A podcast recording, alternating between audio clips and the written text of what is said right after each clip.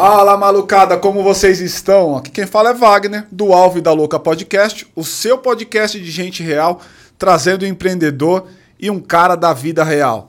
Você sabe que aqui a gente tem um pacto e desse a gente não abre mão, então falaremos as coisas como elas são, sem mimimi, sem lacração, portanto aqui é um papo reto, papo de gente real, para você que é um empreendedor da vida real.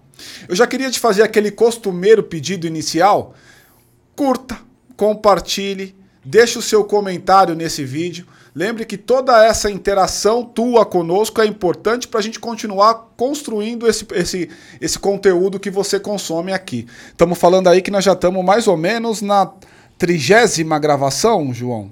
30 gravações aí, pessoal. Pode ser o 29, pode ser o 31. A é isso aí, não né? sabe Mais exatamente isso, porque né? a gente está gravando hoje e só vai ao ar daqui a pouco. E é isso aí. E comigo, meu parceiro João, que você conhece, João. Muito bom estar aqui de novo com todo mundo, com todos vocês e, e principalmente com esse convidado aí que vai poder falar bastante para a gente sobre empreendedorismo, sobre que há líderes empreendedores e tudo isso que eu quero entender mais o que, que é. Legal. E conosco na área hoje, Lê Maestro. Fala, Lê.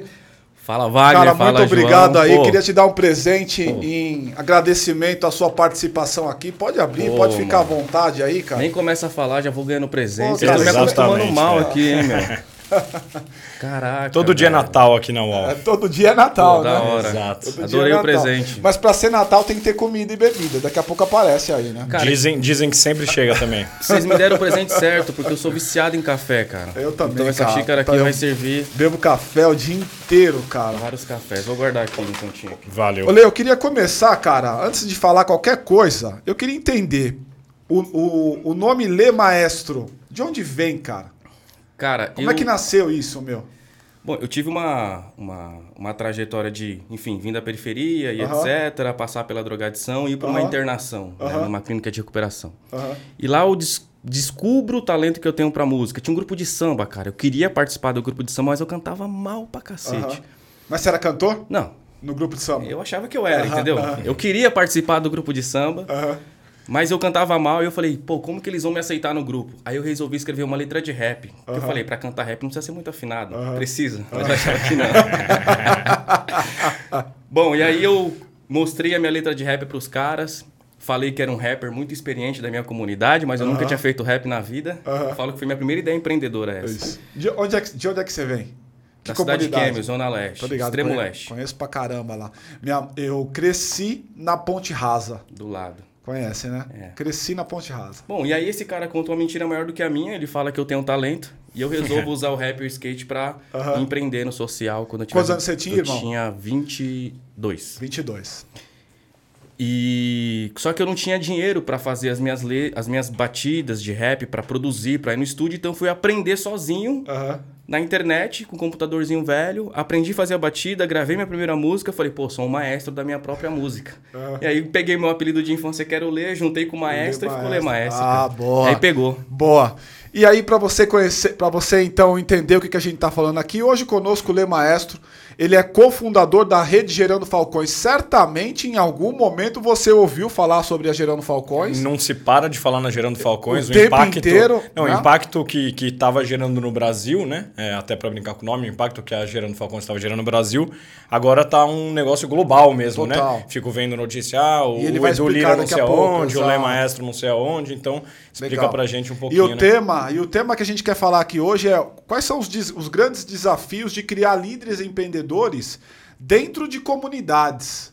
Eu acho que a comunidade, por definição, e eu posso falar com alguma segurança, porque venho dessa mesma, desse mesmo berço, ele te joga para uma pegada empreendedora natural, porque você tem que se virar para poder sair daquela realidade ou viver dentro daquela realidade e tal. E eu queria te ouvir, cara. Se você quiser dar então aqui um inici- inicialmente aqui uma visão de onde é que você vem, como é que é a sua trajetória e aí a gente entra aqui nos nossos temas. Pô, legal. Até porque minha trajetória se cruza, né? Com, com, com o que a gente vai falar aqui. Então, eu cresci lá no extremo leste de São Paulo. Meu pai é alcoólatra. Eu vi o meu pai, infelizmente, agredindo minha mãe. Eu tinha só seis anos de idade. E meus irmãos mais velhos, na época, já consumiam também cocaína. Então, eu cresci num ambiente de muita violência. Quantos irmãos? Eu tenho dois irmãos. Dois irmãos. Dois irmãos mais velhos do que eu. No quintal da minha avó, que era na mesma rua onde a gente brincava com os meus primos, eu presenciei muitas vezes a polícia, trocando tiro com os meus tios que eram assaltantes. Então foi nesse contexto que não é um contexto muito diferente de muita gente que está na periferia na favela, por isso que eu não me sinto super especial, Aham. é, que eu cresci. E com 13 anos eu comecei a andar de skate. Com 11 anos, desculpa, eu comecei a andar de skate. Foi a minha fuga para todas aquelas mazelas que eu vivia ali ao meu lado. Aos 13, eu já estava competindo. Tinha um patrocinador e proposta para seguir carreira no esporte. Mas eu me machuco. Era véspera de um campeonato que valeria uma passagem para a Europa. E era o meu sonho ir para a Europa. Caraca, E tenho que ficar seis meses sem andar de skate. caraca. Por conta disso, sem essa minha fuga, sem essa minha atividade, Aham. eu acabo entrando em depressão. E passo dois anos trancado dentro de um quarto. Naquela época, a gente, você não tinha noção que você estava em depressão, né, Nem mano? Quantos anos você tem? Eu tô com 34 É, hoje. então, você não tinha noção, porque não se falava tanto disso naquela época, né? E é isso, eu não sabia que era depressão, não Aham. sabia que aquele meu ambiente familiar tinha me causado uma série de sequelas e de traumas. Aham. Minha mãe não tinha noção disso, ninguém sabia me dizer o que, que eu tinha. Aham. E eu fiquei esses dois anos ali, trancado no quarto, sem ir pra escola, sem comer direito. E no final desses dois anos eu conheço a- uma outra fuga que quase destruiu a minha vida, que foi a cocaína. Aham. Então, Quantos eu, anos você tinha? Eu tinha 16 para 17. 17 anos. Aham. É, e ali eu descubro na droga várias sensações é, que eu não tinha quando eu estava sóbrio. Então, a depressão, aquele meu ambiente me tornou uma pessoa insegura, com autoestima muito baixa, me senti incapaz de realizar as coisas. Aham. Com a cocaína, eu me sentia seguro, minha autoestima elevava por conta daquela De alguma brisa. forma era parecido com estar em cima do skate? Um pouco. Era, era uma, eu estava substituindo é, uma, eme- uma emoção que eu deveria produzir naturalmente Aham. pelo consumo da cocaína. Uhum. Só que compulsivamente, eu, cara, cheguei a pesar 45 quilos, tive overdose, Caraca. ficava de 4 a 5 Quanto- dias fora de quanto casa. tempo demorou do início da, da droga até estar nessa situação já de. de Quatro perder- anos. Quatro anos. Quatro anos. Quatro anos depois eu já tinha perdido totalmente o controle. Tá. Aí tentei é, pequenas iniciativas de até de traficar, de, de a, começar a tua, roubar. e a tua mãe, mano? Como é que era nessa, nessa época? Cara, minha mãe, uma guerreira, e- imagina, três filhos viciados. Né? O meu pai, alcoólatra. Então, desde sempre, eu via minha mãe trabalhando. Aham. De, di- eu lembro da minha mãe saindo para trabalhar de manhã, chegava à tarde, fazia janta, saía para trabalhar em outro emprego e voltava à meia-noite. Caraca. Essa era a rotina da minha mãe, Caraca. costureira e etc.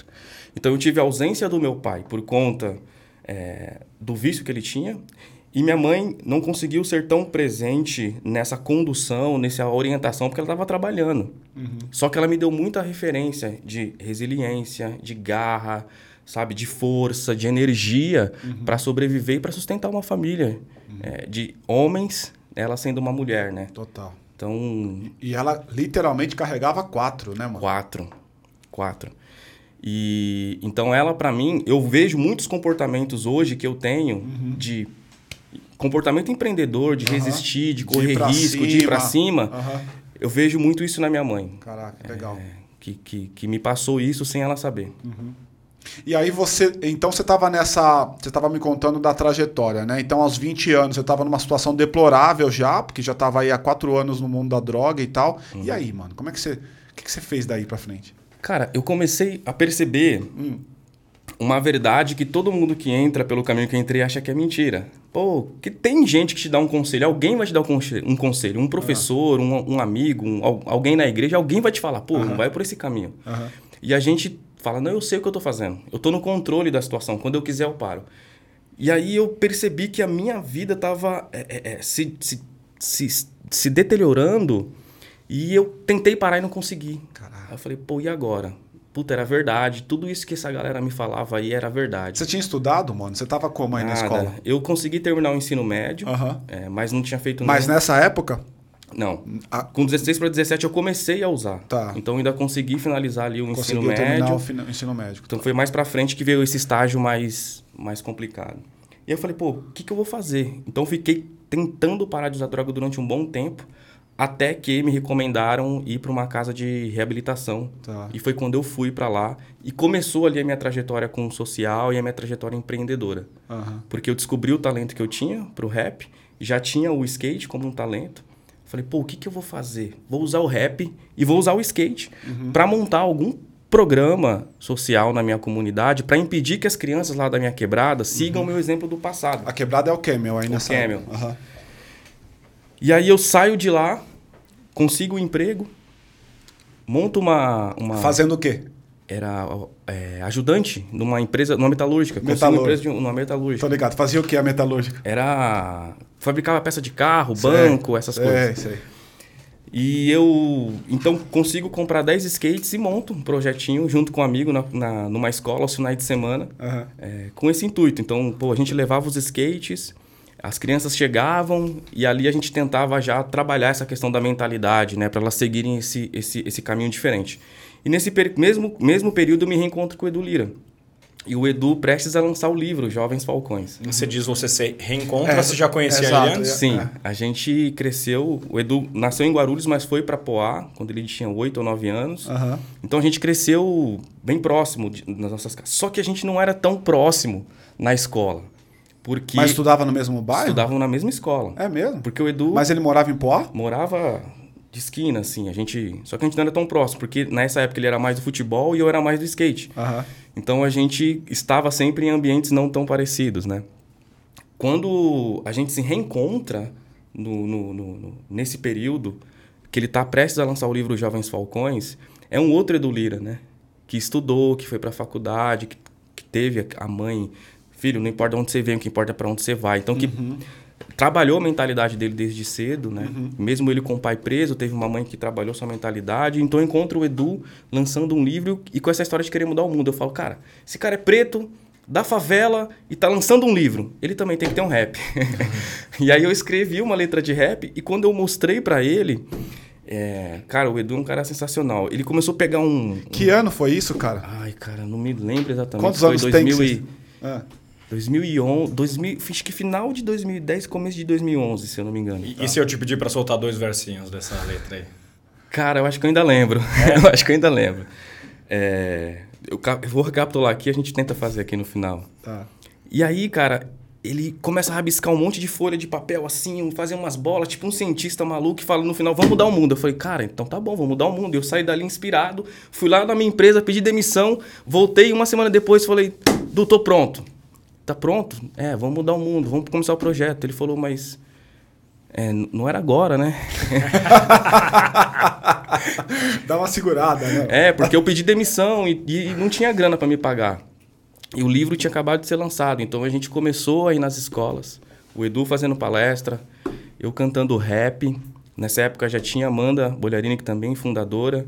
Chegou também a Maiara, que também é cofundadora. E a gente começou a sobreviver vendendo livro dentro de escola para aluno do ensino médio no Brasil. Que era o livro dele. O livro dele. Aham. E falava sobre o que o livro dele? Cara, ele contava histórias de pessoas, de outros empreendedores que estavam fazendo revoluções. É mesmo? Que top. É, por isso do, do nome, Jovens Falcões. Então foram vários falcões ao redor do Brasil fazendo história e ele contou essas histórias no livro. E a gente ia nas escolas para inspirar os jovens com as nossas histórias e também trazendo um pouco dessas histórias do livro para que os jovens já começassem a mudar a sua mentalidade para tanto o resgate da sua autoestima e também terem essa mentalidade empreendedora, que no Brasil é muito complicado Muito complicado. né? É, a gente está acostumado a, a, a, a trabalhar para alguém, a receber de alguém, acreditando na mentira de que se a gente conseguir um emprego de carteira registrada, a gente já estourou na vida, Estourou não na precisa, vida, porra. estourou. Porra. Cara, eu lembro do pessoal, o pessoal da minha infância, mano, pra você ter ideia. E, puta, eu venho da mesma história que você, de, de fundão, Zona Leste, o caramba. Cara, os caras da minha geração que estouraram, era um era um cara foi, ele arrumava o, o, o símbolo do estourou era o cara ter uma carteira assinada, É porque ter carteira assinada era um negócio assim que top, né? O cara tem ali uma grana recorrente e tal, o cara trabalhador e o caramba quatro, porque os outros todos, meu, correria total para poder manter ali a família, manter o dia a dia, né? É isso. E, e eu fiz o inverso, né? Eu pedi demissão da empresa, que era uma metalúrgica, eu estava registrado, tinha sido promovido a operador de máquina. Ah, para ir trabalhar com o Edu para não ganhar nada. E foi um período muito difícil, não ganhar nada financeiramente Sim. naquele momento, mas arriscar tudo. Então, pô, a gente estava indo em escola, inspirar jovem, falando para ele sonhar, e na nossa casa não tinha luz. Mas, mas, velho, como é que era nesse período você estava largando a droga, certo? Já tinha deixado. Já tinha largado a droga. Já tinha deixado. Tá. Então, eu, eu fui para essa casa de recuperação, Aham. consegui. Tem a ver com igreja, casa de recuperação, alguma coisa ou não? Era uma casa cristã. cristã. É. Aham.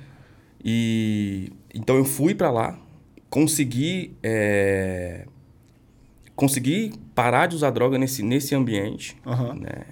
Há 11 anos, 12, quase 12 anos que eu não uso mais. E ficou lá quanto tempo? Fiquei três meses. Três meses. Não fiquei o período é, que deveria ficar. Inclusive, quando eu falei que ia sair, a galera, pô, você vai voltar a usar, não sei o quê. Mas eu sentia algo que, cara, é o meu momento, eu, eu tenho que sair. Já deu, aprendi. Já deu, aprendi. Uma semana depois já reencontrei o Edu, as coisas foram acontecendo. Aham. Deixa eu perguntar uma coisa. Você é, usou várias vezes a palavra empreendedor, né, para falar do, do- dos falcões aí que estão no livro, do Edu, disse que você devia trazer. Essa palavra, ela já, já tinha o mesmo significado que ela tem hoje para você na época? Não. A gente sabe que empreendedor, atitude empreendedora carrega um monte de significado, né? Quais significados que tinha na época? Quais depois que você foi descobrindo? É, quando você, quando um, um empreendedor que vem da periferia, ele se vê como empreendedor com essa palavra? Não, muitos não entendem, nem, o, o- nem usam a palavra empreendedor, como eu também não usava lá atrás. Quando eu resolvo, por exemplo, dentro da casa de recuperação, criar um projeto, eu não chamava de projeto social e nem chamava de empreendimento social. Não tinha essa noção. E, e- e como que, que, que foi se dando essa, essa característica para mim, pelo menos dentro dessa trajetória? A gente passou esse perrengue de mais de um ano, cara, de luz cortada. Eu já amanheci sem ter o que comer em casa, literalmente, não ter comida, porque não tinha grana. Enfim, o que a gente vendia de livro às vezes não era suficiente.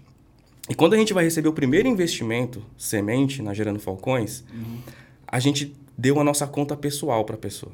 E a pessoa falou pra gente assim, cara, mas vocês não têm Não tem um uma PJ, conta jurídica? Não tem jurídico. Vocês não têm um CNPJ? A gente, o que, que é CNPJ? a gente não sabia.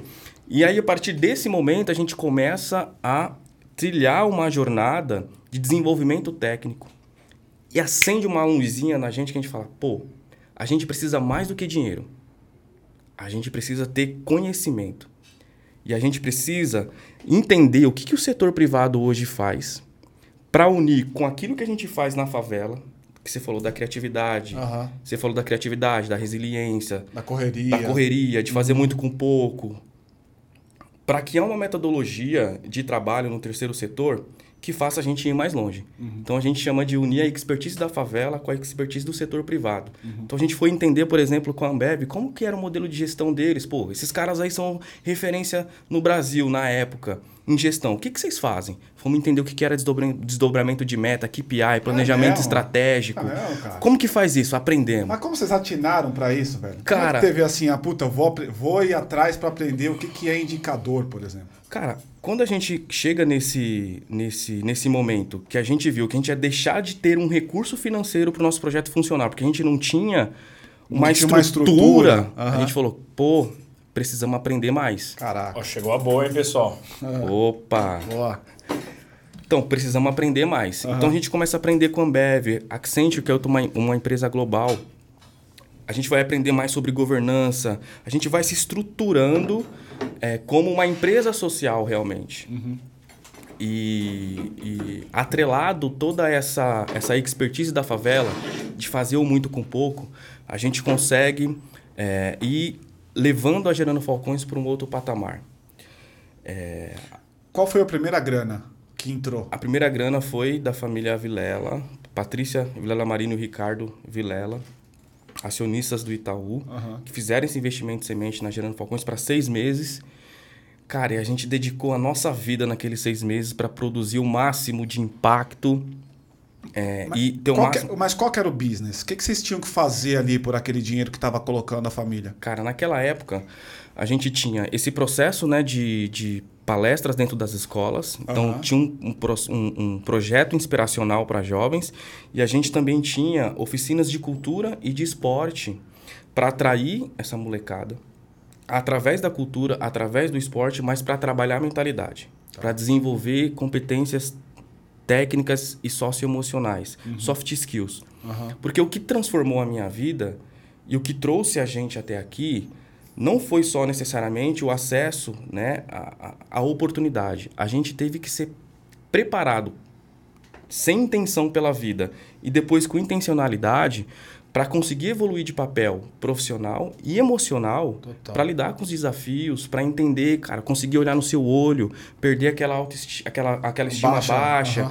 a autoconfiança, de passar segurança para o investidor. Então, tem uma série de coisas que a gente viveu em nós e que a gente sabe que é fundamental da favela viver, da periferia viver, da quebrada viver, para cons conseguir deixar de ser é, aquele cara que estoura com a carteira registrada uhum. e que vai ter o seu próprio negócio é, é, e, e, vai realmente alavancar e vencer na vida. Quando você olha para os países, por exemplo, os 10 melhores países no ranking de educação e competitividade no mundo, e você vai ver a base de educação, eles estão trabalhando as habilidades socioemocionais da sua galera. Eles estão é, trabalhando educação financeira dentro da escola. Eles estão tornando, é, é, fazendo com que o, o, o, sistema educacional torna por si só aquele, aquela criança um jovem e um adulto no futuro empreendedor. Uhum. E aqui no Brasil ao contrário. Então, quando a gente entendeu isso, a gente começou a traduzir isso através dos nossos programas educacionais. E com metodologia, né? Isso era algo estruturado, algo planejado. Vocês criaram é, um, um modelo ali para você trazer essas as, essas habilidades que você disse, essas soft skills. Então. Porque é, é, difícil trabalhar soft skills, né? Como é que você trabalha isso no modelo estruturado? Exatamente. Aí a gente vai chegar nesse, nesse. Muito boa pergunta. Então a gente vai aprendendo na prática, errando, apanhando, pô e tal. O que, que é isso? Aí coloca à frente qualificação profissional, começa a ser auditado por empresas como KPMG. Uh, começa a, a, a, ter um plano de comunicação mais robusto, a prestar conta direito para os nossos investidores. A gente vai se estruturando na raça e com muitos mentores da iniciativa privada. Quando a gente chega no nosso nível de maturidade e que a gente fala, pô, temos mais de duas mil famílias sendo atendidas na favela. Quanto tempo depois? Isso, isso? quase é, quatro anos depois. Quatro anos depois. Do primeiro investimento. Uhum. Quando a gente chega no nível de maturidade, que a gente tem parceiros consolidados, que a gente atende mais de duas famílias na comunidade, com cultura, esporte, qualificação profissional, geração de renda, com um projeto de fomento ao empreendedorismo, para onde a gente vai agora? Precisamos expandir esse conhecimento, porque a nossa missão não é mudar o mundo, não é mandar a pobreza da favela para o museu, mas a gente não faz isso aqui sozinho de Poá. Uhum. Então a gente começa a expandir essa metodologia, esse, essa metodologia que une essa expertise da favela com o setor privado, para outras favelas, mas através de outras lideranças sociais. Uhum. Então eu comecei a viajar o Brasil inteiro, cara, do extremo leste aos ribeirinhos da Amazônia, para encontrar essas lideranças, selecionar essas lideranças, depois voltar nesses territórios, ficar morando e implementando as tecnologias.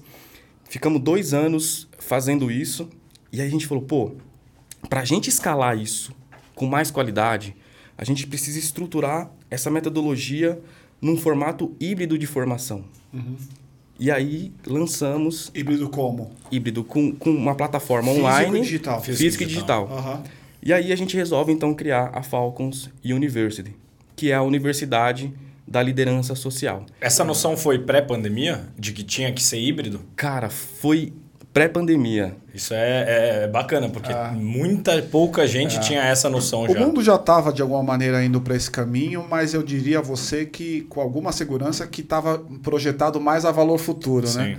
A gente sabia que chegaria aí e a pandemia acelerou o processo. Mas né? acho Trouxe. que tinha até um bloqueio contra tinha, a EAD, né? Tipo, ah, não quero fazer tinha. um curso, curso tinha. online, é. não quero aprender. se você pegar, por exemplo, o gráfico de evolução das, dos cursos superior online, cara, isso vem crescendo é. no tempo. Sim. É claro que é uma coisa, era uma coisa minúscula, cresceu um pouco, tá, continua ainda minúscula, ficou pequena e tal. Mas a pandemia deu uma acelerada no processo, né? Foi, total. E pra gente foi super importante. E foi antes da pandemia foi que vocês construíram a Falcons University. A gente começou a estruturar a, a universidade já num formato híbrido.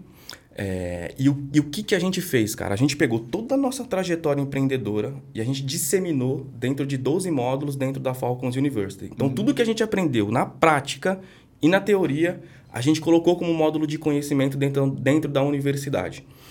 É... é o que você chama de universidade é universidade mesmo? Com um diploma de nível superior, etc? Como é que é? A gente está nesse processo agora do credenciamento do MEC tá para se tornar uma, uma faculdade. Tá bom. E, e, e, mas a gente é um conceito de universidade corporativa, okay, né? Ok. É, então a gente coloca ali, cara, e o que, que a gente faz?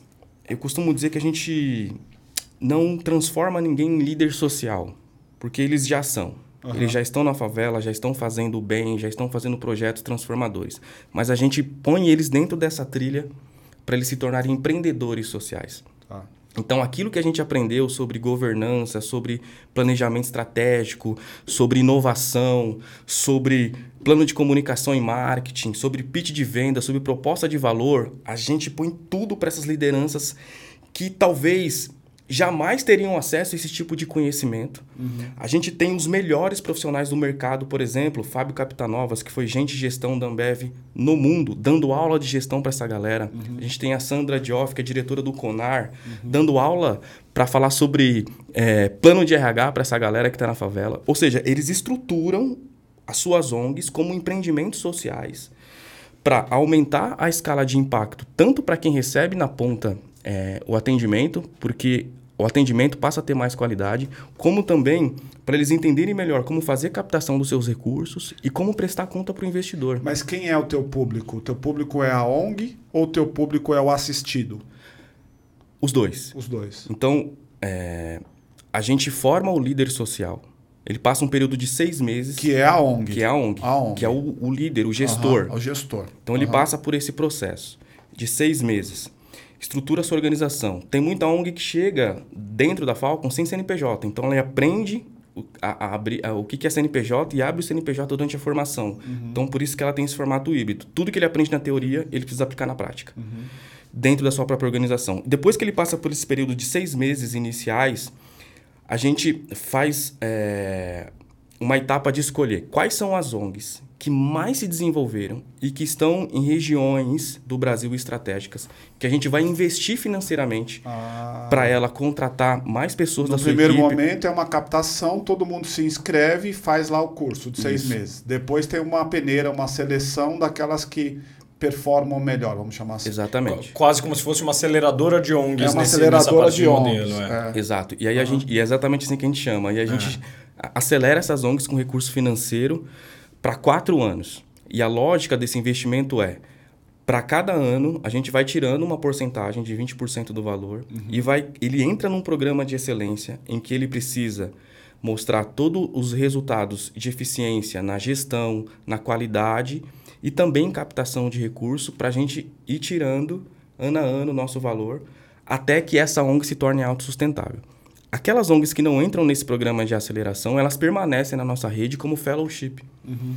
onde elas continuam numa formação por mais três anos e meio. A cada seis meses a gente vai fazendo uma revisão, pô, essa ONG já pode receber o investimento. Como é que é o investimento, cara?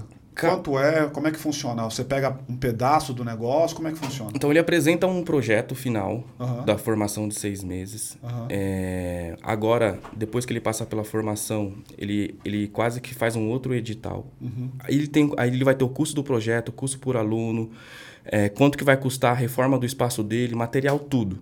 E aí a gente faz um investimento a partir do que ele apresenta. Tem um valor máximo, um teto máximo é, por ano mas é a partir desse diagnóstico do projeto que ele entrega que a gente faz o investimento. Uh, mas é, é, é, é, muito legal dizer que mesmo aqueles que não recebem esse investimento conseguem, no mínimo, dobrar de tamanho depois da formação, por ah. conta da aplicação do conteúdo que eles recebem. Então, por exemplo... Da metodologia. Da metodologia. Né? Tem um cara do Espaço Tijolinho, chamado Shaolin, ele fica na Favela da Maré, no Rio de Janeiro eu conto sempre dele porque quando ele chegou na formação, imagine, é, todos os líderes sociais, a gente faz um encontro presencial dessa galera, reúne... Quantos são? Cara, a gente está agora com 331 líderes. Caraca. Pô. E aproximadamente 1.500 favelas que a gente está presente.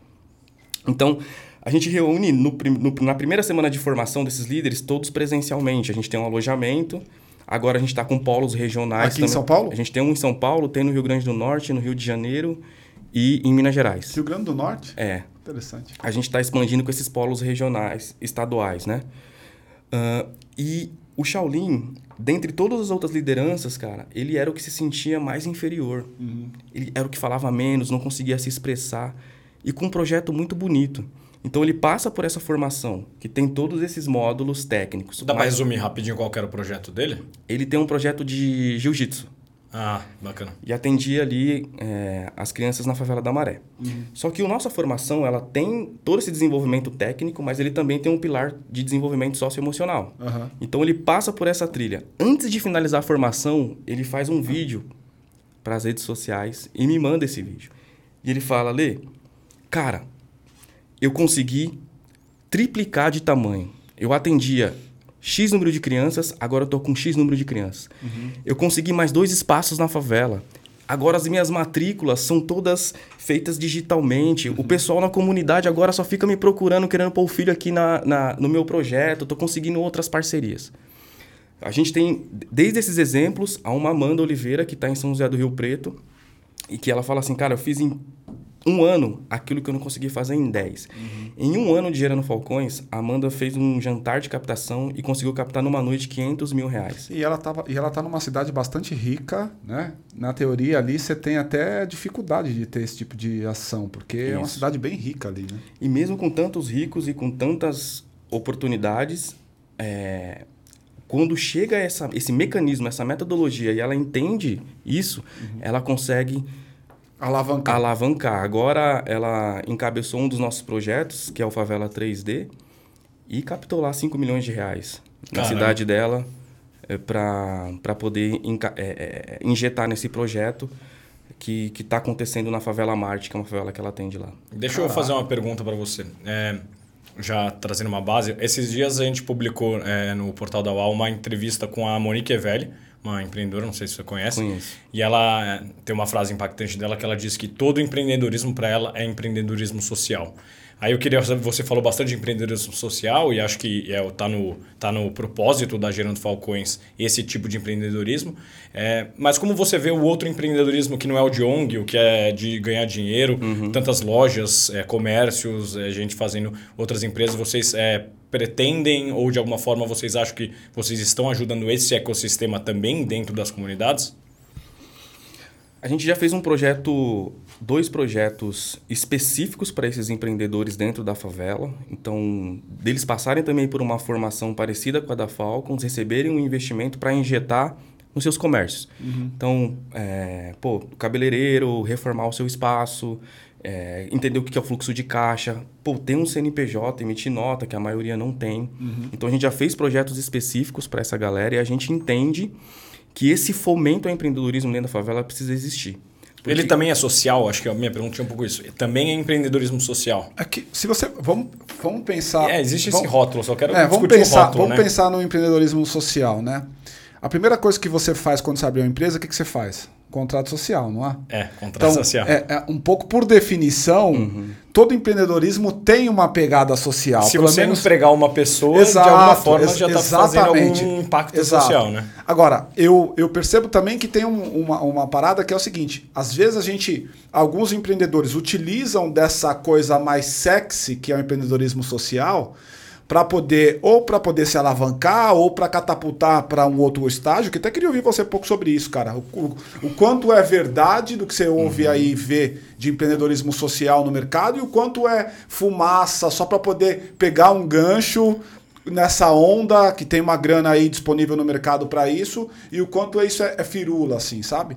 Então, voltando para a etimologia da palavra, a questão social, eu acredito, concordo com ela que tá 100% para sempre é. Sempre Agora, tá num- o quanto que aquilo é verdade para a pessoa, para o empreendedor, o quanto de impacto ela quer gerar, né?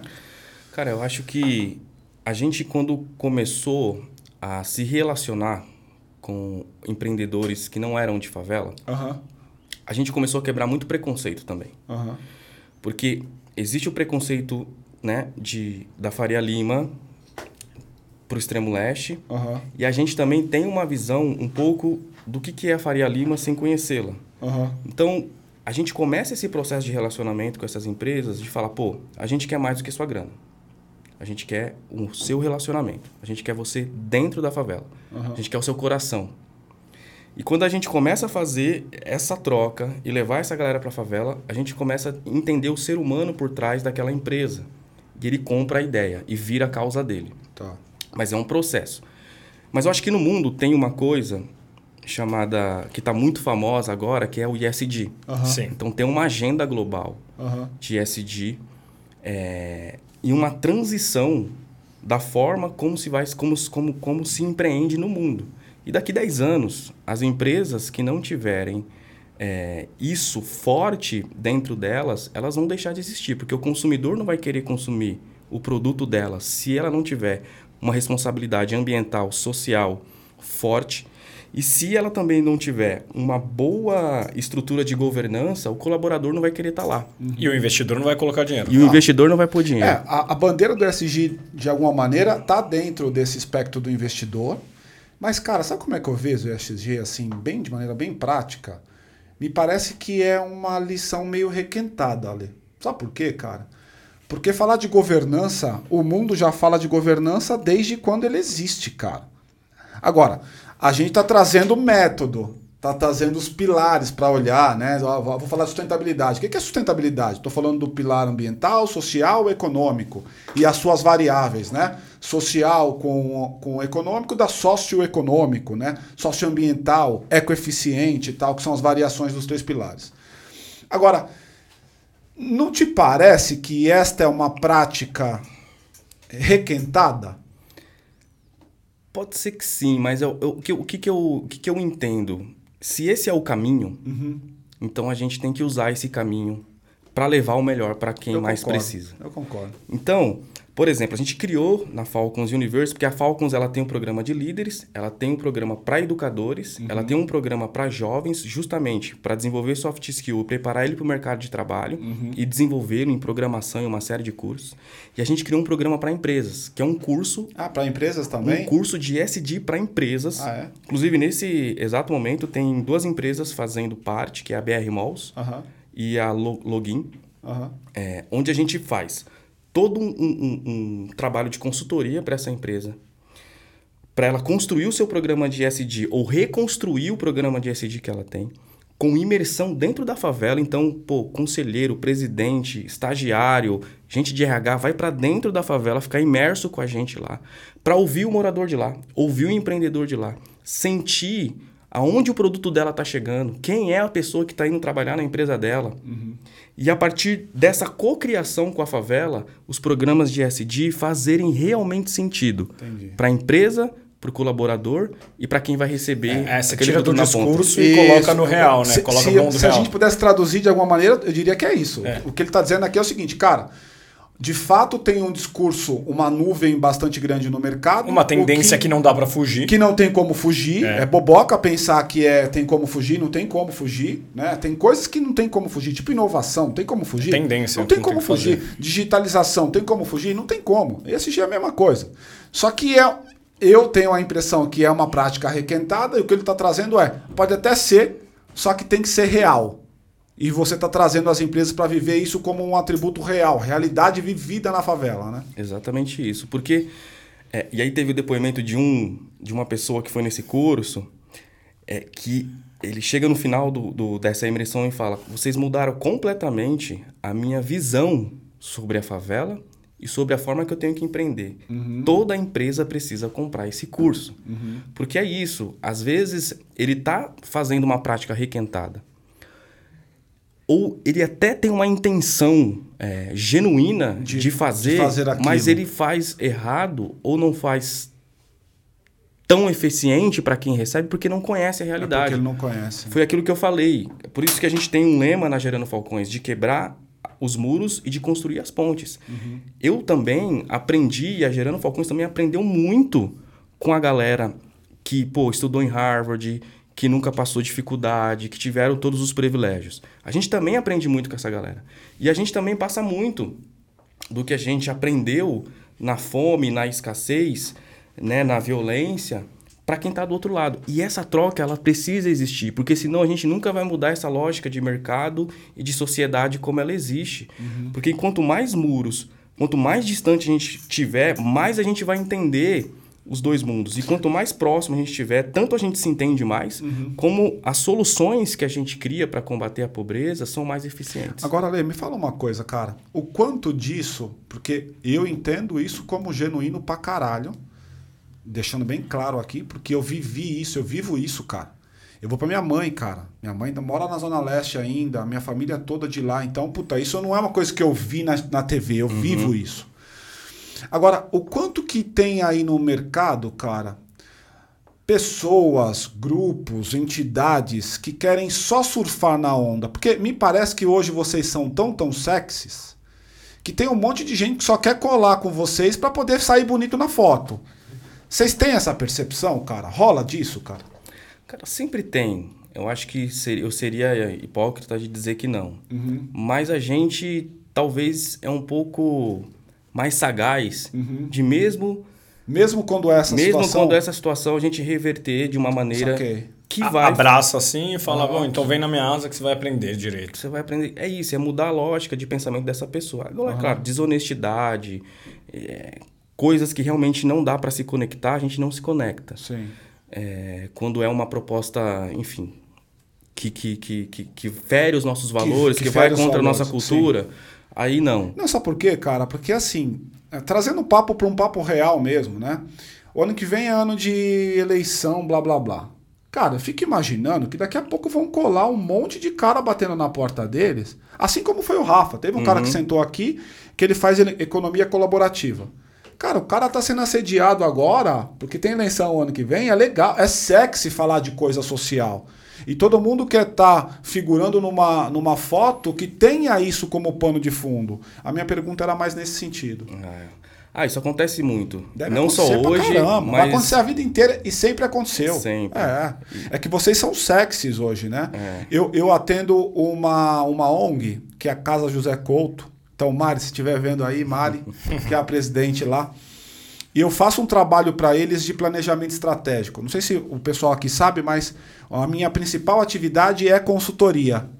Né? Então, eu sou consultor de grandes empresas e pequenas empresas também, mas a maioria que eu atendo são grandes empresas. E aí me chamaram para fazer, por intermédio de uma seguradora grande, a maior da Colômbia, eles me jogaram na casa do José Couto, lá no Capão Redondo. E eu fui o cara que fui fazer lá o, o planejamento estratégico deles e tal. Cara, vocês são a figura que esses caras olham o tempo inteiro. Fala assim, ó, tem aqui uma figura que eu quero olhar para ela como referência. Tem a- e ali o, o, o Gerando Falcões, sem dúvida nenhuma, é essa figura. Agora, eu tenho a impressão que esse movimento social como um todo, vocês têm aplicado um, um têm trazido um benefício para o movimento que é a profissionalização. Ele é muito pouco profissional, né, cara? É um monte de gente com muito boa intenção e que se doa, e é absurdo, João, o quanto que aquelas pessoas se doam. A própria Mari, que é a presidente lá, ela largou a vida dela inteira para focar naquilo, velho. A vida dela é aquilo, ela trabalha o tempo inteiro para aquilo. Então é muito bacana quanto se doa. E a única coisa que fica para mim, eu queria te ouvir, é o quanto esse pessoal todo que está nesse ambiente social já tem se atinado para a coisa do eu preciso profissionalizar, eu preciso ter indicador, eu preciso ter gestão, eu preciso ter governança. Esses caras estão percebendo esse movimento? Cara, eu vejo essa, essa per- percepção clara Até de quem setor. não tá na aula ainda. Ah, Até, de quem, não tá, na aula. Porque a procura pela Gerando Falcões, pela Falcons University, é maior do que a gente consegue atender Quantos hoje. alunos tem na Falcons University? Nesse semestre tem 209 alunos. Caraca, bastante. É, então, a gente inclusive tá... Todos pagantes? Não, ninguém paga. Ninguém paga? É tudo gratuito. É, mesmo? Zero, é zero- Caraca. O dinheiro, o dinheiro vem todo das empresas que, que de alguma forma investem no, no negócio. É, então como que a gente hoje a gente tem investidores master, tem investidores pontuais, ou seja, empresas que que Por projeto. que por projeto, e a gente também tem a nossa frente de negócios. Então a gente criou um varejo social, Aham. Que é um O e-commerce? um bazar, Um bazar. um bazar escola, Aham. que funciona tanto para gerar receita com peças doadas, desde roupas, calçados a móveis. A gente Aham. tem duas lojas no centro de Poá, uma no shopping, Uhum. é, na zona norte. Qual, gente- qual shopping? é o. Ah, esqueci o nome do Não shopping. tem problema, quando você lembrar, você fala. Tá. Uma no shopping, ali da Zona Norte. Temos um planejamento para abrir no mínimo 10 lojas o ano que vem, Uhum. para gerar receita para os programas sociais e reverter. A gente tem uns cursos de SD, por exemplo, aí é um curso pago Aham. para empresas. É, vamos lançar cursos livres e vamos lançar cursos de graduação, pós-graduação. Então, eu sou empreendedor, tô vendo aqui esse podcast e eu quero virar aluno da, da Falcons University. Como é que eu faço? Nosso edital vai não vai estar mais no ar, né? mas a gente tem um processo seletivo que está aberto.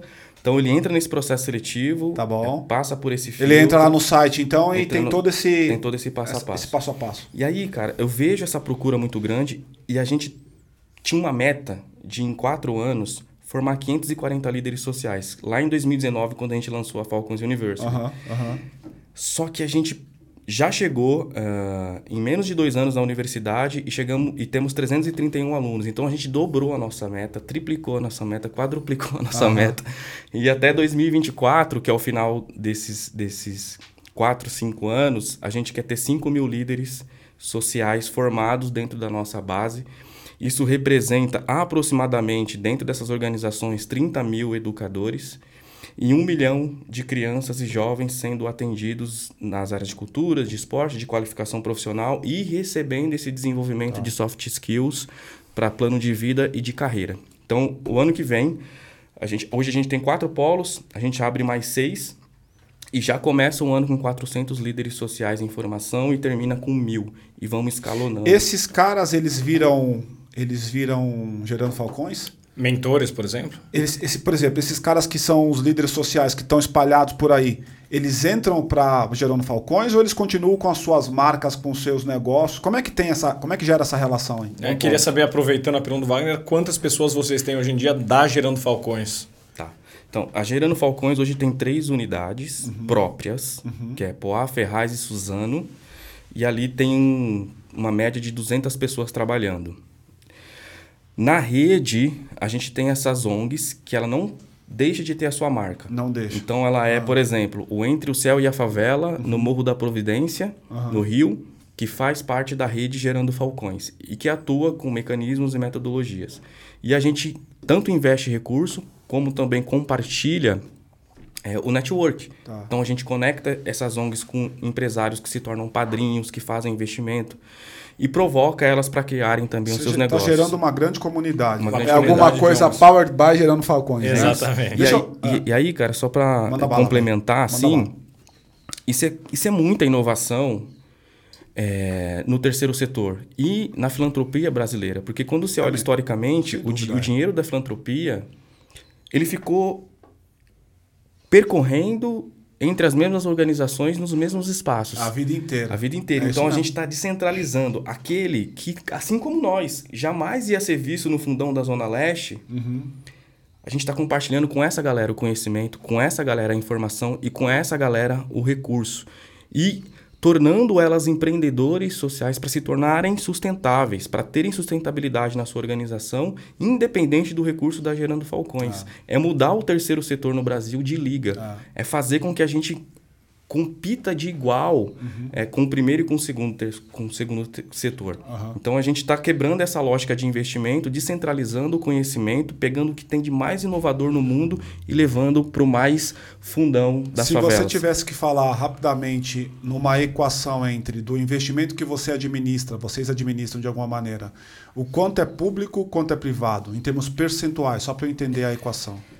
Cara, quase nada é público. É mesmo? É, Caraca. Quase Pouco nada. edital, assim, que Ah. vocês pegam, por exemplo. não entendi. Vocês pegam, edi- não pegam edital, por exemplo, esse tipo de coisa? O que a gente tem agora, muito recente, é, dentro de- dos acordos de cooperação que a gente está fazendo para o Favela 3D, a gente começou a se relacionar mais com os governos, desde a pandemia, né? Então, na pandemia, a gente começou a fazer um trabalho assistencial da entrega das cestas digitais, arrecadamos 64 milhões de reais, tem- conseguimos alimentar um milhão de famílias no Brasil. Então, e de chegar primeiro né, do que o Estado nas favelas, todas as ONGs chegaram primeiro do que o Estado. Então a gente começa a ter uma relação mais forte ali com os governos. E o Favela 3D, que é um projeto de eh, transformação sistêmica nas favelas, que trabalha saúde, educação, moradia, saneamento básico. Então não tem como fazer um projeto de redesenhar uma favela, como a gente viu lá em Medellín, sem ter um acordo de cooperação com empresas, com o poder público, com o terceiro setor e com a sociedade. E esse é governo federal ou local? Ou Os municipal? dois. Os dois. É, Tá. os dois. E deixa eu aproveitar que você falou de Medellín, Deixa, falar um pouco dessas... antes, antes de você entrar, a Paty tá. Deixa eu dar a oportunidade para a Paty fazer a pergunta. Vai na bola. Oi, oi, Lemastro, tudo bem? Joia. É, eu tô aqui pensando em duas coisas. A primeira é, é empreender, sem ser no social, com, com impacto social, etc., já é bem difícil. Uhum. Já é bem desafiador e toma muito tempo do empreendedor, etc, etc. Eu fico pensando quando a gente parte para o social, que além da responsabilidade me parecer bem maior do que você gerenciar uma equipe, você está gerenciando um, uma sociedade, né, um grupo, enfim.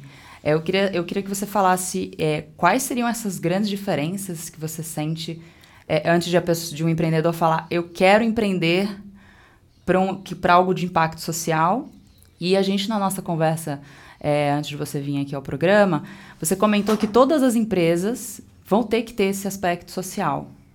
E o que, que é ter esse aspecto social nos, nos seus negócios? Não. É você financiar uma parte do seu lucro para uma, uma, um negócio social? Uhum. Ou é uhum. você se transformar dentro do seu modelo de negócio um braço social? Como é que é isso na prática?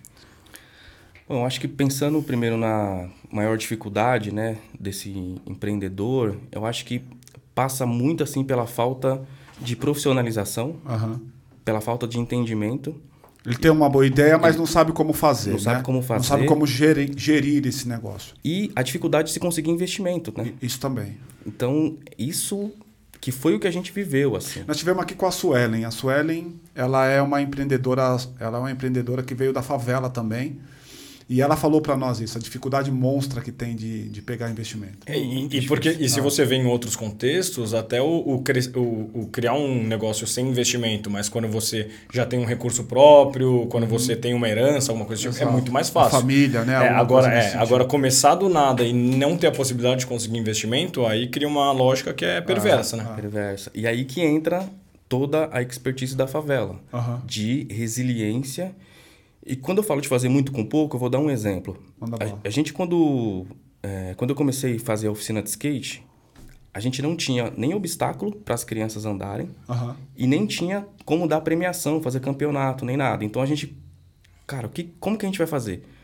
Pô, tem umas carteiras quebradas ali. Aquilo vai virar uma rampa. Então você pega uma coisa que era uma carteira de escola quebrada e faz virar uma rampa e a criança adora aquilo. Adora, Pô, como que eu vou fazer para essas crianças terem um campeonato, não temos grana. Cara, eu fui no lixão e eu peguei troféu velho. Troféu quebrado. Pintei com spray, peguei peça de skate quebrada, montei num, num, num, num negocinho de madeira. Falei, aqui é os troféus. Eles adoraram. E aí, quando você pega essa lógica de inventar recurso, de fabricar recurso, de ao invés de você encontrar 10 problemas para uma solução, você trazer solução para tudo, e você chega no investimento, você consegue fazer muito mais, talvez, de alguém que não veio dessa realidade. É. Então, quando, por exemplo, eu olho para o Vale do Silício, quando eu olho para Israel, quando eu olho para dentro de programas inovadores que fazem revoluções no mundo, sempre tem ali um brasileiro que veio de uma realidade muito difícil, pensando na inteligência daquele negócio. No é. Facebook, por exemplo, tem um cara do Vergel, que é o Wesley Barbosa. Vergel é uma comunidade que a gente está lá, que as que as famílias criam porcos no esgoto, literalmente. O, o, porco fica comendo a merda que sai no esgoto e depois a família mata o porco para poder comer, que é o único alimento que ela tem. Então o cara sai de uma realidade como essa e vai trabalhar no Facebook por conta da resiliência que ele tem, da inovação, da criatividade. Então eu acho que a principal dificuldade para o empreendedor, principalmente que está na favela, é ele entender quem ele é e entender as competências que ele tem. Porque ninguém contou isso para ele, ninguém contou para nós. O cara, o cara cresce sem referência, né, cresce mano? sem referência. O cara, ele até pode ser um cara visionário, mas quando ele busca um paralelo para olhar e falar, caralho, eu quero ser igual a esse cara, ele não encontra, porque não, não, não lhe foi disponibilizado. Ainda que ele tenha um pai e uma mãe da hora, bacana, uhum. porque o pai e a mãe vai ser a referência da pessoa, do caráter e tal, mas estou pensando no ambiente profissional mesmo, Exato. tipo, eu quero copiar quem, né? Cara, né? e ele eu tem uma série, quem. Ele tem uma série de habilidades que ele não sabe. Vou dar outro exemplo. Uma família que coleta sururu, ou que cata latinha na rua. Você sabe o que é sururu, João? Não. O que, é sururu? Sururu é um molúsculo, um, é um negócio, uma parada que dá no mangue no fundo do rio, Total. que você cozinha e come e tal. E, e nessa favela do Vargem do Lago, a outra fonte de alimento e de renda é, é a pesca do sururu. Uhum. Mas a família consegue fazer 200 reais por mês. E ela sobrevive com esse valor. Não é a melhor maneira de desenvolver habilidade. Mas a gente fala muito nas empresas sobre orçamento à base zero. Uhum. Cara, a favela é especialista nisso. Pode mas ela não sabe. Total. E aí, o sistema fala para ela que ela é incapaz, que ela é fraca, quando na verdade ela é forte, ah. ela é criativa, ela faz muito com pouco. Ah. Então, quando a gente traz para a favela esse despertar, essa mudança de mentalidade, de falar, cara, você tem muita habilidade. Você sabe uma coisa que me impressionou com você aqui, velho? Eu, a minha formação é de consultoria, então eu conheço um monte de metodologia. Eu estou impressionado com a tua capacidade de falar um monte de coisa de gestão. Onde você aprendeu essa porra toda, cara? Ó, ele falou de OBZ, que é uma prática super bacana, que é orçamento base zero, quando eu esqueço a minha, a minha trajetória passada aí, faço toda a minha estratégia. Existe uma brincadeira que a gente até faz nas empresas. Quem nasceu primeiro, planejamento ou orçamento, né? Então, normalmente eu tento encaixar o planejamento no orçamento que eu já tenho. Quando você pensa em OBZ, você está pensando base zero do orçamento e você, a partir da tua estratégia, constrói o teu orçamento. Você falou disso. Você falou de ESG, você falou de, de indicadores, você falou de planejamento estratégico. Onde você aprendeu essa porra toda, cara? Cara, foi com essa troca que eu falei no começo. A gente foi tendo mentores uhum. é, que foram nos ensinando coisas que a gente não sabia. E aí a gente aplicando também o nosso conhecimento, que o favelês. que da hora. O favelês, né? A expertise da favela, para poder chegar nesse nível de, de, de maturidade é, com uma metodologia específica para a favela e para quem empreende que vindo de favela. Dentro da Gerando Falcões, qual que é o teu papel? Vocês têm papéis divididos lá? O que, que o Edu faz? O que, que você faz? O que, que as meninas fazem? Como é que tá essa estrutura? Assim, o Edu é o CEO, né? Uhum. Hoje eu sou diretor de toda a área de educação ah, é? na Gerando Falcões. legal. Então cuido da universidade, dos Por isso, cursos. então. Por isso que o cara domina as metodologias. O cara é o reitor da universidade. né? é isso aí. E a outra pergunta qual que era? Tinha uma pergunta, né? Ela fez duas, né? É. Deixa ela voltar na segunda. É sobre que era o, o impacto social. Futuro, né? É, o, impa o esse, esse, toda a empresa ser social. Toda a empresa Isso. no futuro, que conceito é esse que você está trazendo e, como, e que, né? como que você acha que eles vão se transformar? Eu acho que, para a gente responder essa pergunta dela, eu, eu ainda tenho uma pergunta que vai totalmente aqui alinhar com a dela, que é o que é o impacto social, né, cara? Porque a gente tá falando o tempo inteiro disso aqui, e aí um pouco da pergunta dela. Impacto social é ajudar a sociedade ou é transformar o meu negócio em um negócio que tem, que tenha uma pegada social? O que, que nós estamos falando? Cara, eu acho que independente, desculpa, eu acho que independente se está na favela, se está no centro, se é rico ou se é pobre, ah. todo mundo quer ter uma vida legal. Ok. Então, quem tem muita grana quer ter segurança. Uhum. Quem não tem muita grana quer ter um mínimo de estabilidade, alimentação, de conforto, por exemplo. alimentação, ah. tudo. Então, quando o que é o impacto social? É a gente produzir é, projetos, negócios que estabilizem a sociedade como um todo. Uhum. Porque se o favelado, se o cara que está na periferia, se o cara que está passando fome, ele tiver oportunidades reais de desenvolvimento, de geração de renda, de se alimentar, dificilmente ele vai pegar numa arma. Uhum. E qual que é o impacto que isso gera? É um impacto de aquele que está querendo segurança, de fato se tornar uma pessoa ter a segurança que, que, que ele precisa, porque uhum. senão ele vai viver enjaulado a vida inteira, uhum. nos, dentro do seu condomínio, com um monte de, de, seguranças, com grades, com medo de sair na rua, com, com medo de levar o seu filho no parque. É, então, eu acho que quando falo de, se fala de impacto social, se fala de um acordo de cooperação com todos os atores, seja do primeiro, do segundo, terceiro setor e da sociedade, trabalhando em conjunto para resolver um problema que é de todos. E é uma solução que é uma solução para todos, porque todo mundo sofre com a pobreza e com a desigualdade, mesmo quem tem grana. Uhum. Sofre. Porque é, é, a pobreza, a dificuldade, ela vai te levar para dois caminhos, cara. Três caminhos, eu acho. Ou ela vai te fazer ser um puta cara resiliente, inovador, que vai querer vencer a qualquer custo. Ou você vai entrar numa depressão pro resto da sua vida e a sua vida vai se resumir a nada contra, porque eu também uhum. gosto de, de, de, ter os meus happy hours, mas sua uhum. vida se resumir a um bar e a sua casa. Sim. Ou você vai meter as caras na revolta. Uhum. Entendeu? E vai ficar vai esse ciclo. Negro, vai, pro vai, lado... vai, vai ficar esse ciclo vicioso da, da, da, da né? Quando você vai, pro, por exemplo, o sistema carcerário, cara, 90% do sistema carcerário é formado por gente que não tem uma mentalidade criminosa realmente. Né? 10% são pessoas que pensam. O restante é a galera que está ali porque furtou alguma coisa, ou por conta de um vício, é, por uma necessidade mais, mais urgente, né? Não pensou de fato é, viver Não tinha uma base, um- né? o crime como um negócio, né? E, é, e isso afeta toda a sociedade. Então, acho que impacto social é isso. E eu acho que por que, que toda empresa tem que ser social? E dá para ela ser social pequena. Vou te dar um exemplo. A gente tem dentro da, da, da, da Gerando Falcões o varejo social, o bazar, e a gente emprega pessoas da comunidade, ok. Forma os, os jovens ali, dá oportunidade para que aquele que nunca teve o, o seu primeiro emprego, às vezes por- uma série de questões e forma ele trabalhando, dá a oportunidade dele se desenvolver trabalhando e ganhando dinheiro. Porque o pai desse menino, a mãe desse menino às vezes fala: "Você não vai fazer perder seu tempo fazendo curso? Você tem que trazer dinheiro para dentro de casa".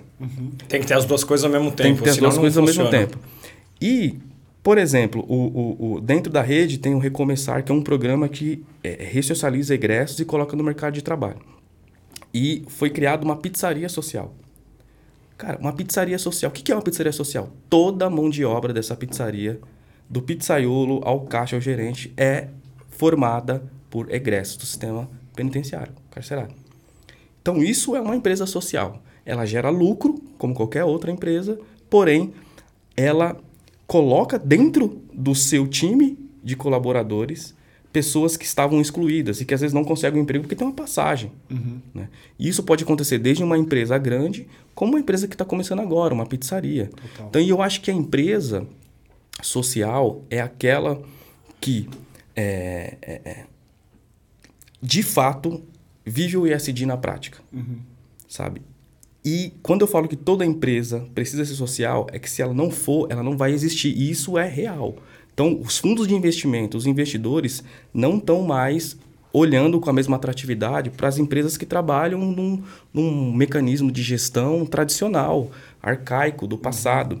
Então, Esse é hoje se fala muito sobre diversidade, Não tem fala como muito, voltar não tem mais. como voltar mais. É. Então, tem que ser social. E dá para ser social é, é, é, é, é, aplicando o ISD, fazendo investimento nas ONGs que estão na ponta, colocando colaboradores dentro da sua empresa que não teriam uma oportunidade de emprego, abrindo a empresa para treinar a gente do zero. Dentro do nosso curso de ISD, cara, a gente está falando com uma das empresas, é, porque é, tem duas empresas que querem colocar negros como diretores, fazerem parte do conselho. Só que a galera que é, pô, é, é preto, que é negra, geralmente teve menos oportunidade de acesso à educação. Educação. Então, como que fecha essa conta? Cara, vamos receber essas pessoas aqui sem falar inglês, sem ter a qualificação que precisa, e a gente vai treinar elas aqui dentro para elas chegarem lá. Cara, isso é ser uma empresa social. E aí você inverter um pouco essa lógica, né, de como as coisas funcionam. Ou seja, ao invés de pegar o cara pronto, como eu não tenho muitas vezes esse cara pronto, eu. Isso é uma coisa, isso é uma verdade, sabia? Eu, na minha trajetória profissional, cara, como, como negro e, e, e interagindo com um monte de executivo, velho, eu consigo te contar nas, nos dedos da mão, acho que menos. Nos dedos da mão do Lula. É, o quanto que você tem de negros como diretor e presidente, eu não me lembro de nenhum. Eu lembro de um banco que tem um diretor. Agora, das empresas todas que eu, que eu atendo ou que eu atendi, não tem, cara. Não, Não tem. tem. cara. Não tem. Não tem. É um negócio bizarro, assim. Pra você ter noção, cara, ainda hoje, esses dias eu fui fazer uma, um papo com um cara. Pensa num cara grande, assim. O cara manda na porra toda de uma empresa global XPTO. Cara, eu comecei o papo com o cara, o cara me desmerecendo do começo ao fim, velho. Do tipo, tá bom, fala aí. Tava cagando pra mim. E eu acho da hora isso, porque quando o cara começa assim, me dá mais vontade de fazer a reunião. Uma reunião que seria 15 minutos, ficamos lá uma hora e vinte, cara. E eu fazendo um monte de pergunta assim, sabe, cortante pro cara. O cara falou: opa, legal isso aqui, vamos, agora te respeito, vamos nessa, vamos começar. Porque tem muito disso. É, é, essa, essa oportunidade do negro de fazer parte, eu não tô aqui com papo boboca de que coitado do negro, não é disso não. Mas de fato é, é uma realidade isso. Você tem menos espaço, né? É uma realidade. E é uma questão histórica. É né? questão histórica, então, fato. é, pô, a gente tem ali, há pouco mais de 100 anos atrás, né, a libertação dos escravos, Mas para onde eles vão? Sem emprego, sem renda? Eles vão subir os morros, Sem se educação. formam as favelas. Ah. Então se forma lá a primeira favela do Brasil, que é o Morro da Providência. Então se torna esse ciclo. Então a gente está mais atrasado por conta da história e por conta das coisas como elas aconteceram. Então não tem como. é, E aí eu vejo uma, uma. Seja pela agenda ISD, ou seja por uma questão genuína, muitos empresários, empreendedores, empresas querendo agregar, mas sem conseguir fazer essa, Ah. esse- a- agregar em determinadas Não posições. sabe como fazer, né, meu? Não sabe como fazer, porque o cara não fala inglês, então ele já não passa no processo É, seletivo. não então os entra, programas tá. de trainee já exclui. Então eu acho que, é, cara, reverter, é, é, inverter essa lógica de como funcionam os programas de trainee, o processo de entrevista e dar oportunidade para pessoas que querem, como nós, fazerem esse processo de desenvolvimento dentro da empresa, eu acho que é fundamental. Irmão, deixa eu te fazer uma pergunta aqui, que me, me parece que eu e você, nós dois estamos mais ou menos nesse lugar, mas eu queria um pouco da tua percepção com relação à grande maioria. É, eu e você, me parece que nós dois, a gente olhava, ainda quando pequeno, falava assim, caralho, tem alguma oportunidade que, mesmo eu sendo vida louca, vida dura e o caramba quatro, favela e o caramba quatro, eu preciso começar aqui a trilhar um caminho para poder sair dessa realidade. Quando você olha para toda essa multidão de pessoas que você atende, você consegue me dar um cheiro de quantos por cento da molecada tem esse tipo de mentalidade? Do tipo, meu, vou fazer, vou detonar, dane-se que eu sou favelado, dane-se que eu sou negro, ou dane-se que eu não tenho recurso, eu não, eu não me vejo inferiorizado com relação aos demais. Existe essa mentalidade em muita, muito dos moleques ou E se não? tá crescendo, né? ou se está crescendo? Eu acho que essa mentalidade se desenvolveu um pouquinho mais Uhum. por conta do acesso que eles tiveram, que a gente teve à internet. A informação, conta, né? A informação. O YouTube tá lá, você aprende tudo no YouTube, né? Isso. E por conta da representatividade que a internet nos trouxe, Aham. através dos músicos, através de outros empreendedores. Mas é, é pouco. Pouco, né? É pouco. E aí, por isso que todos os nossos programas estão voltados no pilar de educação para desenvolver esse soft skill Tá. Que, na que veia. é o que você quer aplicar. E aí a gente fez uma pesquisa recente com o IDES Aham. e nessa pesquisa saiu que para cada um real investido na Gerando Falcões a gente retorna em 3,50 para a sociedade. Olha. Por quê? Porque o jovem e a criança que acessa essas oportunidades de educação dentro da rede, ela se torna mais autoconfiante. Ela melhora suas notas na escola sem a gente dar o reforço escolar, porque ela cria essa consciência. Ela passa a ter uma mentalidade mais empreendedora. Ela tem um vínculo social e familiar modificado a partir do acesso que ela tem nessas, nessas, nessas oficinas e nesses programas educacionais. Então ela passa a ter no médio e longo prazo por conta do acesso ao conhecimento que era só o que faltava Pra ela dar esse passo. para ela dar esse passo, Saquei. sabe, cara? E que é uma coisa que não tá na nossa educação pública, por exemplo. Então, eu, só abrindo um parênteses assim, como um, um- um diretor de educação hoje na Gerando Falcões, eu tenho uma ambição que vai para além de promover um trabalho educacional que desenvolve pontualmente essas favelas.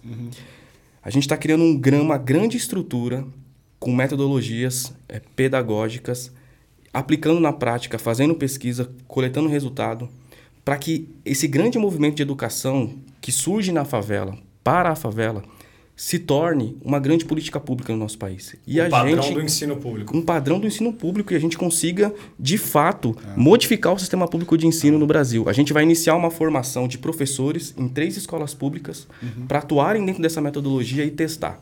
Tá. Com o professor dentro da sala de aula, cara. Atuando com o ensino humanizado, levando realmente para dentro da sala de aula os pilares que já estão na base nacional comum curricular, que é fenomenal é, para que a gente já consiga despertar essa mentalidade de inovação, de autoconfiança, de autonomia, de, empreende de empreendedorismo já dentro da escola pública. Deixa eu, deixa eu perguntar, então, voltar ali que você tinha falado de Medellín, vamos voltar um pouco. É, o que, que vocês é, levam para fora do Brasil e o que, que vocês trazem de fora do Brasil para cá? Cara, é, de fora do Brasil, eu acho que tem muita tecnologia e inovação que a gente pode trazer para cá e para dentro da favela. E que vocês estão trazendo? E que a gente está trazendo. Por exemplo, a gente toda essa parte de educação, a gente tem uma grande parceria hoje com o Instituto Mali e a Waldorf, que é uma escola que trabalha em ensino humanizado no mundo inteiro. Uhum. E a gente está unindo com a nossa metodologia que se chama Gerando Educação uhum. para criar esse grande movimento de educação nas favelas no Brasil. É, e, e, quando a gente olha, por exemplo, lá para Israel, pô, tem gente que está transformando água podre em água potável, Total. que está resolvendo o problema do deserto com água. Cara, é. isso dá para levar para o sertão, cara. Dá, dá mesmo. Sim. E acabar com o problema de, de, de seca aqui no Brasil. Então a gente tem hoje um comitê de inovação é, formado quem formou esse comitê, é, é, é, incentivou o Edu a formar esse comitê foi o Framil, que é presidente da Accenture. Uhum. E é um comitê formado por pessoas que estão nesses locais, ou que tem muita inteligência aplicada na prática, trazida de Vale do Silício, de Israel, de Singapura, para que a gente construa soluções para combater a pobreza no Brasil. Então a gente também está nessa agenda. Cara, o que a gente quer é, é essa utopia maluca, essa loucura, é realmente mandar a pobreza da favela para um museu. A gente acredita nisso com a nossa alma, com a nossa vida, e a gente dedica a nossa vida para isso de forma real. Eu tenho uma coisa forte para dizer assim, que eu falo em todos os momentos que eu tenho oportunidade, que a única maneira que tem de nos parar é se realmente tirarem a nossa vida. Mas caso isso não aconteça, a gente vai fazer essa transformação no nosso país. E pode ser que a gente não veja ela por completo, assim como o Walt Disney também não viu a Disney sendo inaugurada. Uhum. Mas a gente vai deixar o caminho, o mecanismo e a estrutura para que a pobreza deixe de existir no nosso país e a gente também deixe esse legado para o mundo. Cara, eu faço uma pergunta. A gente está chegando nos finais aqui. Eu faço uma pergunta para todo mundo, mas para você me parece até a resposta dada. Por que o, o, o Le Maestro é um vida louca? Cara, é, depois de tudo que eu vivi na minha vida e superei, eu não tenho outra alternativa a não ser um vida louca. Uhum. É, porque não era nem para eu estar tá vivo. Então eu, ah. eu, eu vejo a oportunidade que me foi dada da vida como a última oportunidade realmente da minha vida. Uhum. E eu tenho que ser esse vida louca e dedicar a minha vida para isso. Do lugar que eu saí para o lugar que onde eu, onde eu cheguei, era improvável. Totalmente. De ter improvável. reconhecimento do Fórum Econômico Mundial, de receber prêmio TOIP, o mesmo prêmio que o Elvis Presley ganhou um dia, uhum. é, de pô, estar tá em todos os lugares, estar tá aqui com vocês, pessoas incríveis, num programa tão bacana. É, então eu, eu não tenho outra alternativa, eu tenho que ser um vida louca. Ele é um vida louca. É isso, é isso, ah, muito não tem bom. pra onde correr. Mais uma personificação ah, do, do total, nome do programa. É, total. Cara, agradeço muito aqui, meu. De verdade, eu acho que eu saio desse papo com um monte de ensinamento bacana, meu. E você parece, assim, alguém que, porra, cara, vocês vão conquistar o mundo mesmo, porque vocês são, vocês são bons, vocês são profissionais do é, negócio, é, né? Acho que isso é o que mais chama atenção, é metodologia. Exato, é profissional, é, então. É, pô, nós não vamos fazer, ah, vamos trazer legal, ah. não, bonitinho, não, é, vamos colocar metodologia, Exato. desenhar, planejar 12 pilares. É programa de universidade, então é um negócio muito redondo, muito, muito planejado, redondo, muito pensado é. mesmo.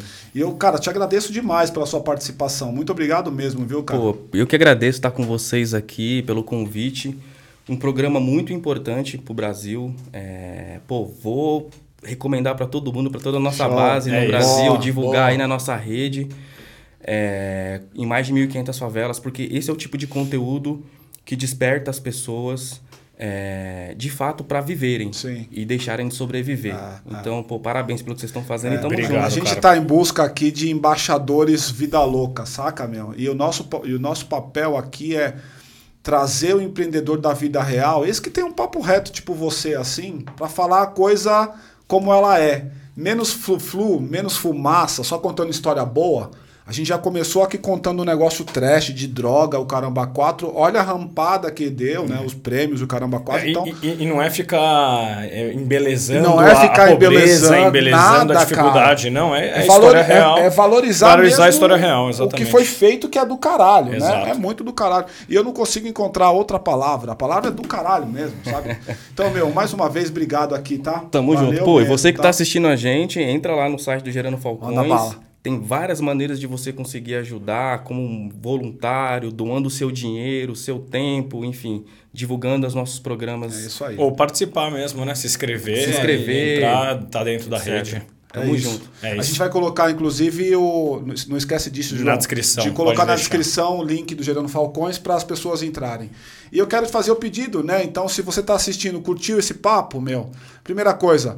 Se inscreve aí no canal, isso é importante para nós. Não deixa de curtir, de compartilhar. Se lembre que aqui na descrição a gente tem o link para nossa comunidade. A ideia da comunidade é ajudar você com coisas reais, com necessidades reais, te trazendo conhecimento, conteúdo, conexão e coisas do tipo. E também vamos colocar aqui embaixo na descrição o link da Gerando Falcões para vocês poderem também ali se inscreverem. Quem sabe você não é aí selecionado para fazer um curso e tem Exatamente. esse conteúdo todo para vocês, tá bom? Pessoal, até a próxima. Obrigado, pessoal. Tchau, tchau. Valeu. Lê, Tamo junto, Valeu, irmão. irmão. Obrigado. Obrigado mesmo, cara. Show de bola.